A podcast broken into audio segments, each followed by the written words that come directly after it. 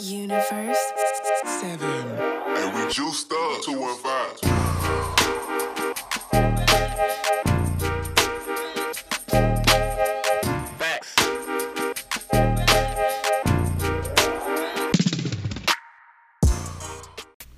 Yo, Brinocchio, how's it go? it's your boy Jerry, the TR Expert Washington. I'm here at General Fitness Company Studio, and this is episode number 256 of the TR Expert Talks. Now, today we're going to go right into my origin story. Now, the reason why I'm recording this origin story is, well, partially I'm recording it because I want to be more tr- as transparent as possible. I want to be more transparent and give you real in-depth look at who I am. I want you to give you I want to give you some real insight into who I am and maybe you can understand why I make the decisions that I do and you can understand why I say the things that I say and why I believe what I believe. Really, I want to provide you value because obviously you know, it's good to have an origin story. It's fun to know more about the person that you've been listening to for a while and understand a little bit more about them because, you know, you almost feel like you know the person a little bit more and you feel all personal and warm and fuzzy and stuff. But outside of that, I also want you to understand that I learned a lot just by recording this podcast. I actually learned more about myself than I've learned in probably the last five years because I actually sat down and heard myself talking about the decisions that I've made over time. And I got a chance after listening back to the episode, and I got a chance to audit myself. And I understand this one thing about myself now. And I kind of understood that in the peripheral, peripherals a little bit, but I kind of I, I think I have more of a grasp of it. I really like to put myself into uncomfortable situations. In fact, I thrive in uncomfortable situations. However, because I subconsciously recognize that, I put myself in some really sticky situations. And you'll hear about one of them in uh, my origin story. I didn't obviously give you the whole breakdown because I, I didn't want to talk about myself for an hour, and who wants to listen about somebody's life for an hour? So I have one funny story about how I moved out to Philadelphia that I think that you really get a kick out of. You may even have a takeaway that you can apply to your own life. So, anyways, before we get this episode, you know, I would really appreciate if you would share this podcast. It would mean the world to me all you have to do is you can take a screenshot, you can put it up on your social media, tell your friends that you're listening to the General Fitness Company cast and you're enjoying the thoughts from Jerry Washington, the TR expert. Or you can do it this way. You can copy the link, you can send it over to your friends via text message or email if you're into that. Maybe send them a specific episode that you like and uh, tell them a little bit about it, and maybe they'll be hooked. And that would be cool too, because not only will that help me out, but that might help your friend out because your friend might learn something that they wouldn't have otherwise learned from one of my episodes. So I would really appreciate if you would share this podcast. I'd also appreciate it if you could take some time to leave a rating or review. If you're listening on iTunes right now, you can uh, scroll all the way down to the very, very bottom, and you'll see that it has a little thing that says ratings, and underneath that it will have a box. You can click on one of those. There's underneath the ratings, it has five stars. You can click anywhere between one and five or you can click one, or you can click five. That's cool too. And I would also appreciate it if you would leave a review, you know, write words and stuff. So, anyways, yes, now let's get into the podcast. Episode number 256 of the TR Expert Talks Origin Story. Lego!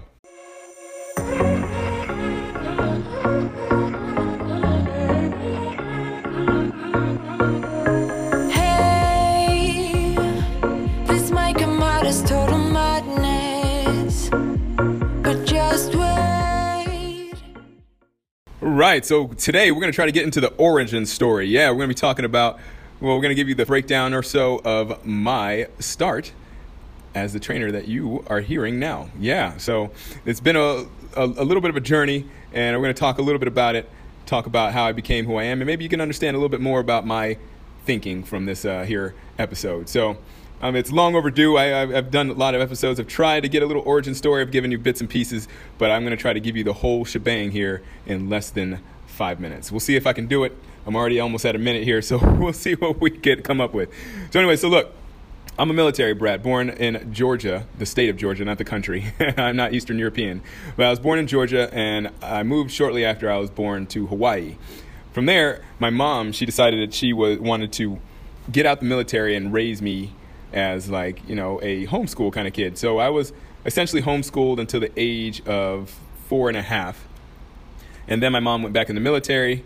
She, she ended up going off to Japan. And when she went off to Japan, I ended up moving to Rhode Island. Now, when I, we moved to Rhode Island, it was an interesting uh, move because my mom was still in Japan and my dad had to go to school. So what happened is that I ended up having to live with my aunt and uncle, or my aunts and uncles out in Rhode Island, and my, on my dad's side. So me and my dad, we jumped in the car after we flew from Hawaii because you can't drive from Hawaii. But we jumped in the car when we uh, we landed in L.A. and we drew, drove cross country from L.A. to Rhode Island. That was a crazy drive. He actually even let me drive. Well, kind of. You know, he pushed the gas and I was steering. yeah, I guess anything to keep you entertained when you're five years old, right? So I ended up going to Rhode Island. I turned had my fifth birthday in, in Rhode Island.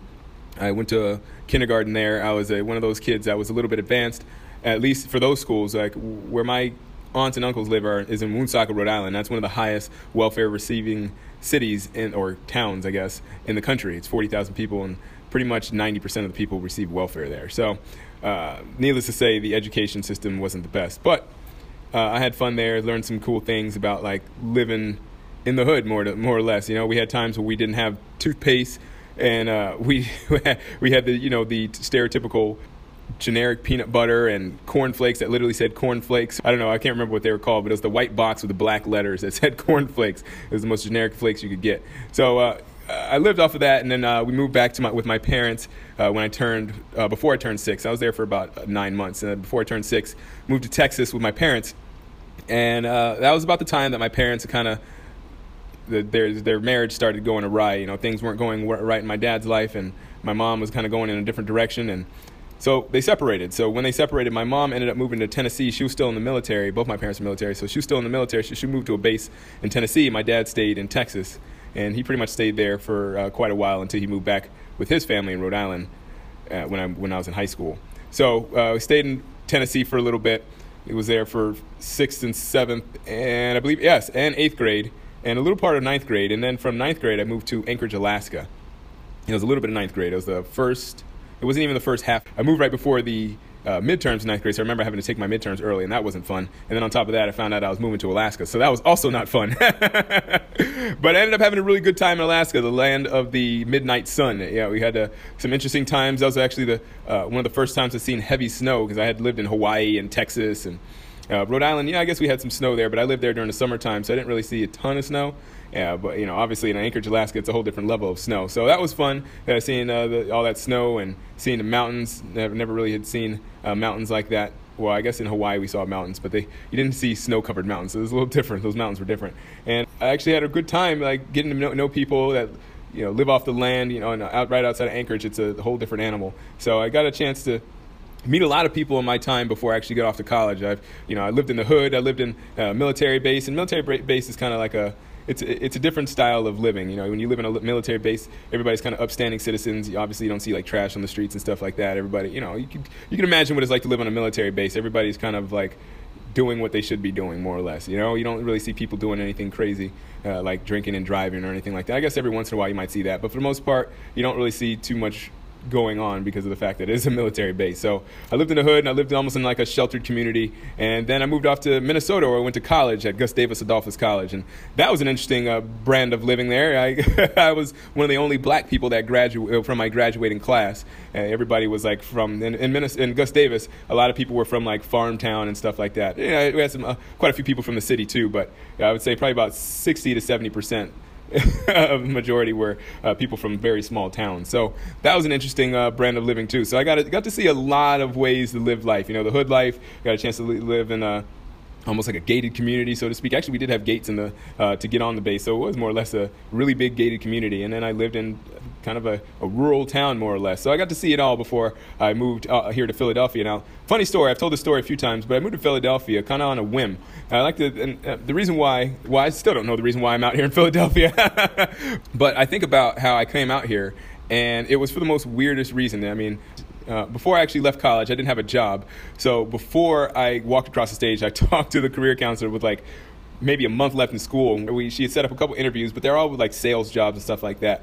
And I don't know if you uh, are familiar with the history of our great nation or the recent history of our great nation, but back in 2002, 2003, 2004, was, that, was when, that was the time when people stopped getting jobs uh, straight out of school. So it was like a lot of the jobs that were available were like jobs you kind of didn't really need a college degree for. However, that was kind of the only jobs that were uh, available for a lot of people. So that was the that, that was what my career counselor pointed me towards. I didn't like any of those jobs, so uh, I kind of just winged it for a little bit. And literally three days before school was out, my career counselor called me up and she said, "Hey." One of my friends started a school out in Philadelphia, and uh, they want you to help with the counseling program. So I was like, "Oh, cool!" So I moved out here. The guy said it was ten for the summer. I was like, "Ooh, ten thousand dollars! That's quite a bit." So I literally moved out here on a whim. I got my suitcase, I got a trunk full of my clothes, and I drove my Pontiac Sunfire from Minnesota to Rhode Island just for a little bit to you know hang out for the summer and make a couple bucks delivering pizzas before I made the final move to Philadelphia. And so I moved to Philadelphia and I ended up living in this. I lived in a church and I saw my first mouse. That was freaky. Uh, but I lived in a church for like three weeks while I tried to figure out where I was going to move. And I got my first paycheck. My first paycheck was 600 bucks, and I was I still remember it was 628 dollars, and I was like, what? And I talked to the the, the the the guy that ran the program. He was actually a pastor. And I was like, hey, uh, this doesn't seem right. And he's like, oh, yeah, yeah, yeah. Uh, you'll get the rest of your check next time because you came in. I, apparently, I came in like late or something like that. I don't know what he was saying. I can't remember it, but I, just, I was just furious about the fact I had a $600 check. And uh, so I waited to the next check, and the next check, lo and behold, was like 780 I was like, whoa, hold on. This, does not, this is not going to equate to 10000 for the summer. So I talked to the pastor, and he's like, 10? 10,000? No, ten dollars for the summer, ten dollars an hour. I was like, wait, what? I moved out here to Philadelphia for ten dollars an hour, and he was like, yeah, I kind of wondered about that. I was like, yeah, yeah, most people would wonder about that, right? You probably, you should probably clarify that, right? So I ended up moving to Philadelphia for a job for ten dollars an hour. Uh, I promptly quit that job, kind of got fired uh, I don't want to talk about it, but it, it didn't work out. Let's put it that way. And so I ended up uh, folding clothes at the Gap for a little bit while I tried to figure out what the hell to do with my life, because I knew it was a reason to be out here in Philadelphia, and I was like, I'm gonna, I'm determined to figure it out. And in that time, I found uh, one of my good friends. Now he's actually a guy that ran track with me in college. His name is Jerome Robinson, and he found me. We talked, and he said, Hey, you know, you should run track. So I was like, I never thought about running track. You know, I was kind of, I felt like I was done. And I ended up running track. We uh, ended up doing some pretty big things. Traveled around, did some track meets, uh, got paid. You know, it was pretty cool. Ran against uh, one of the sensations of the time, Maurice Greene. He had broken a couple of world records, so that was cool. Got a chance to run at Penn Relays, which is something not not everybody gets a chance to do. You should check it out online. It's actually a really cool thing. A lot of uh, elite athletes or elite runners end up running in the Penn Relay. So that was cool that I got a chance to do that. But in the meantime, I was running track and folding clothes at Old Navy and trying to figure out how I could pay my rent because now I went from $10 an hour to $8 an hour. And I was running low on funds and I was now starting to work on my credit card. And I guess I could have probably tried to figure out how to flip things and stuff like that, but that wasn't on my mind. I was really kind of in survival slash panic mode, and I was just like, okay, I was just really trying to work my uh, work my network and figure out how I can get a better job rather than uh, flipping stuff. I, you know, looking back, I probably could have did a little bit better job, but you know, everybody looks back. Hindsight is twenty twenty. But anyways. So, in creating my network while I was here, I ended up finding a person that also ran track with, uh, against me and we ended up teaming up later on but he ended up getting me a job in a middle school. And i technically was not qualified for the job but you know i guess i was charming enough where i got the job. And the job it was uh, a lot better than what i was doing. I was ended up it was 2004 yeah so it was a year into me being here in philadelphia and i ended up getting a job that paid me 34 for the year and not only that, I actually worked a school schedule. So I worked like a teacher. I worked from 8 a.m. till 2 p.m. every day. not only that, I had summers off. That was like the most cushiest gig I've ever had. I wish I could still do that. But I actually left that job because it wasn't challenging enough for me. It was challenging in a way that was actually affecting me adversely. I was like unhealthy. It was like there's so much negativity that I just couldn't handle it. You know, I was like a young guy and I wanted to really save the world, and I took a lot of the problems on personally. I think, and it just wasn't the right fit for me. It was, it, like I said, it was a cushy job, but like the people that I ran across, they were so down. You know, being in that situation day in and day out really took its toll on me, and I started gaining weight, and I started like. Uh, uh, just feeling not so great about myself. And although I was making quite a bit of money for the time, you know, thirty-four thousand dollars, and you know, I was still working at Old Navy because I still needed to pay back some bills. I was doing pretty good for myself. And then um, Jerome, my friend that introduced me to the track team, he had stopped running track as I had, and he said, "Hey, you know what? I actually started personal training at this place called Platoon." And Platoon's actually a pretty good gym around here. They've actually won some awards for best of the main line, and they've been around for over a decade now, two probably two decades now. So I actually learned how to personal train from Platoon. So kudos to them. Uh, they taught me quite a bit. I was very young and immature at the time, so I didn't really grasp the ideas that they were giving me at the time. Uh, I wish I was working there now. Well, I don't wish I was working there now because I'm glad what I'm doing, but I wish I had the opportunity to work for them uh, later on in life when I had a little, little bit more of a concept of responsibility because I think I would have really excelled there and we would have really grown that company. But everything happens for a reason. So I, I left there, ended up going to LA Fitness and that was definitely not a good fit for me. I realized that uh, I learned so much at Platoon. I had advanced. I mean, I, I went to LA Fitness because I only worked at Platoon for two years, but the the time that I was there, I worked a lot of hours. I worked probably uh, 40 hour weeks, and that's a lot for personal training. Most personal trainers won't train 40 clients in a week. So, so that was a pretty good experience, and it actually brought it brought me a lot of knowledge that I wouldn't have normally gotten through books because I didn't really. I'm not really a trainer that learned through the books. I mean, most of my certifications, I hate to say, but they're lower level certifications. But the experiment, experience that I have is way more than your typical trainer. I mean, I'm 10, well, I'm 13 years in now, maybe even 14 now, and I have probably over 35,000 hours of training. Now, most people probably have closer to 10 to 12. But like I said, I've been working 40 hour weeks since 2006. So 40 hour weeks since 2006, you extrapolate that, and I don't really take vacations that often, and that equals about 35,000 hours. Maybe you're leaving a little bit more than that now. So I learned a lot, and I decided that after I left LA Fitness, I was going to try to start a fitness company on my own that was kind of similar to Platoon. They did outdoor fitness, you know, boot camps, and they did personal training, and they didn't really use a lot of machines. So I I like that, that that philosophy in training, and I tried to replicate that with boot camps. And I didn't have the the the cash flow yet to actually start with a uh, brick and mortar. So I just did outdoor training, and I went to people's homes, and I realized that I didn't have the network yet, so I ended up joining another gym, which was a local gym called Aquatic. Now that gym was a, a that, that, gym was probably the best gym around this area, obviously beside mine. Uh, but that's a gym, and this is a personal training studio, so I would still have to uh, classify them as the best gym. They, they, taught me a lot about customer service. Now, Platoon taught me a lot about training and dealing with my individual clients, and Aquatic actually taught taught me about like professionalism and being a good trainer for everybody. At Platoon, I was a good trainer, but at Aquatic, they taught me how to deal with just about any person that would come in there in terms of a charisma and personality, and uh, just you know more or less from a sales standpoint. Standpoint, because you could be a great trainer, but if you can't sell yourself to people, then it's really hard to actually get get clients. So at Platoon, it was good because they had built so much of a brand that pretty much clients were coming in to me, and when they came to train with me, they realized how how awesome the training was, and I didn't have to do any sales. And when I went to Aquatic, that wasn't the case because it was a gym and not a, a personal training studio like uh, uh, like Platoon was. I wasn't getting fed clients, and I had to really work on my sales. So that's where I learned how to uh, do a little bit more selling, and I learned how to do a little bit more convincing of my clients or potential clients. So I, I really appreciate that experience. And after Aquatic, I ended up making my way over here to General Fitness Company, and it was uh it was it, it the beginning was a uh, it was wild because I have to admit that I didn't leave on the the best terms.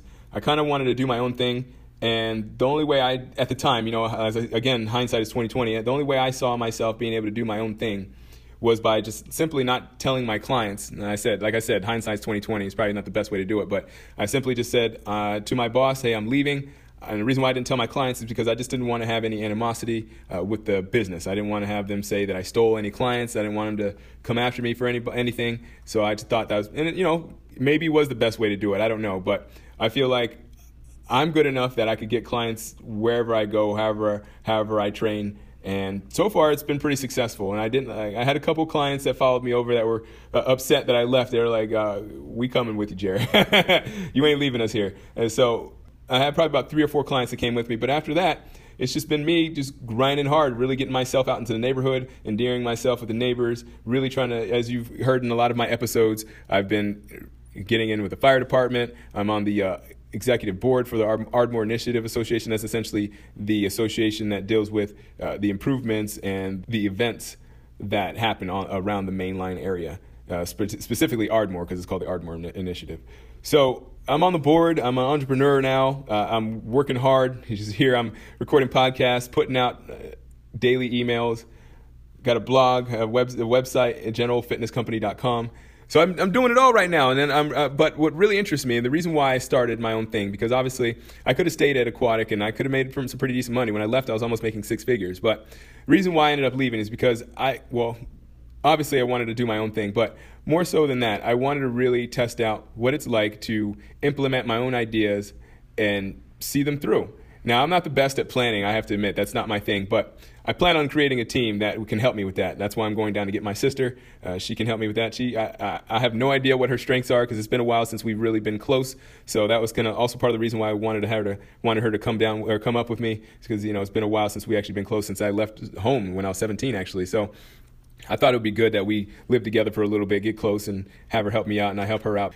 Now, my sister, she's actually coming up here, uh, not only to help me, but she's also coming up here because she's trying to make some connections in the DC and New York area because her thing is videography. And I think that she'd fare a lot better here in Philadelphia than in where she is now in Augusta, Georgia. I mean, you, I mean, if you're good, I suppose you can succeed everywhere. But if you have the opportunity to get out there and get your face and get your material seen by you know more people, I would say you know I would take that opportunity hands down because at the end of the day, life's all about exposure. And, and, you know, you can be great, but if you're great in a vacuum, it doesn't really matter if you're great or not, right?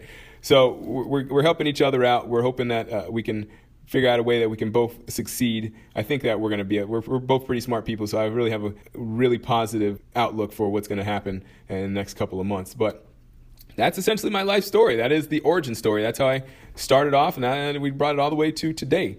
So uh, that's pretty much what I, you know, what, what I've been doing since birth, and that's uh, you can kind of get where I get my, my beliefs and ideals.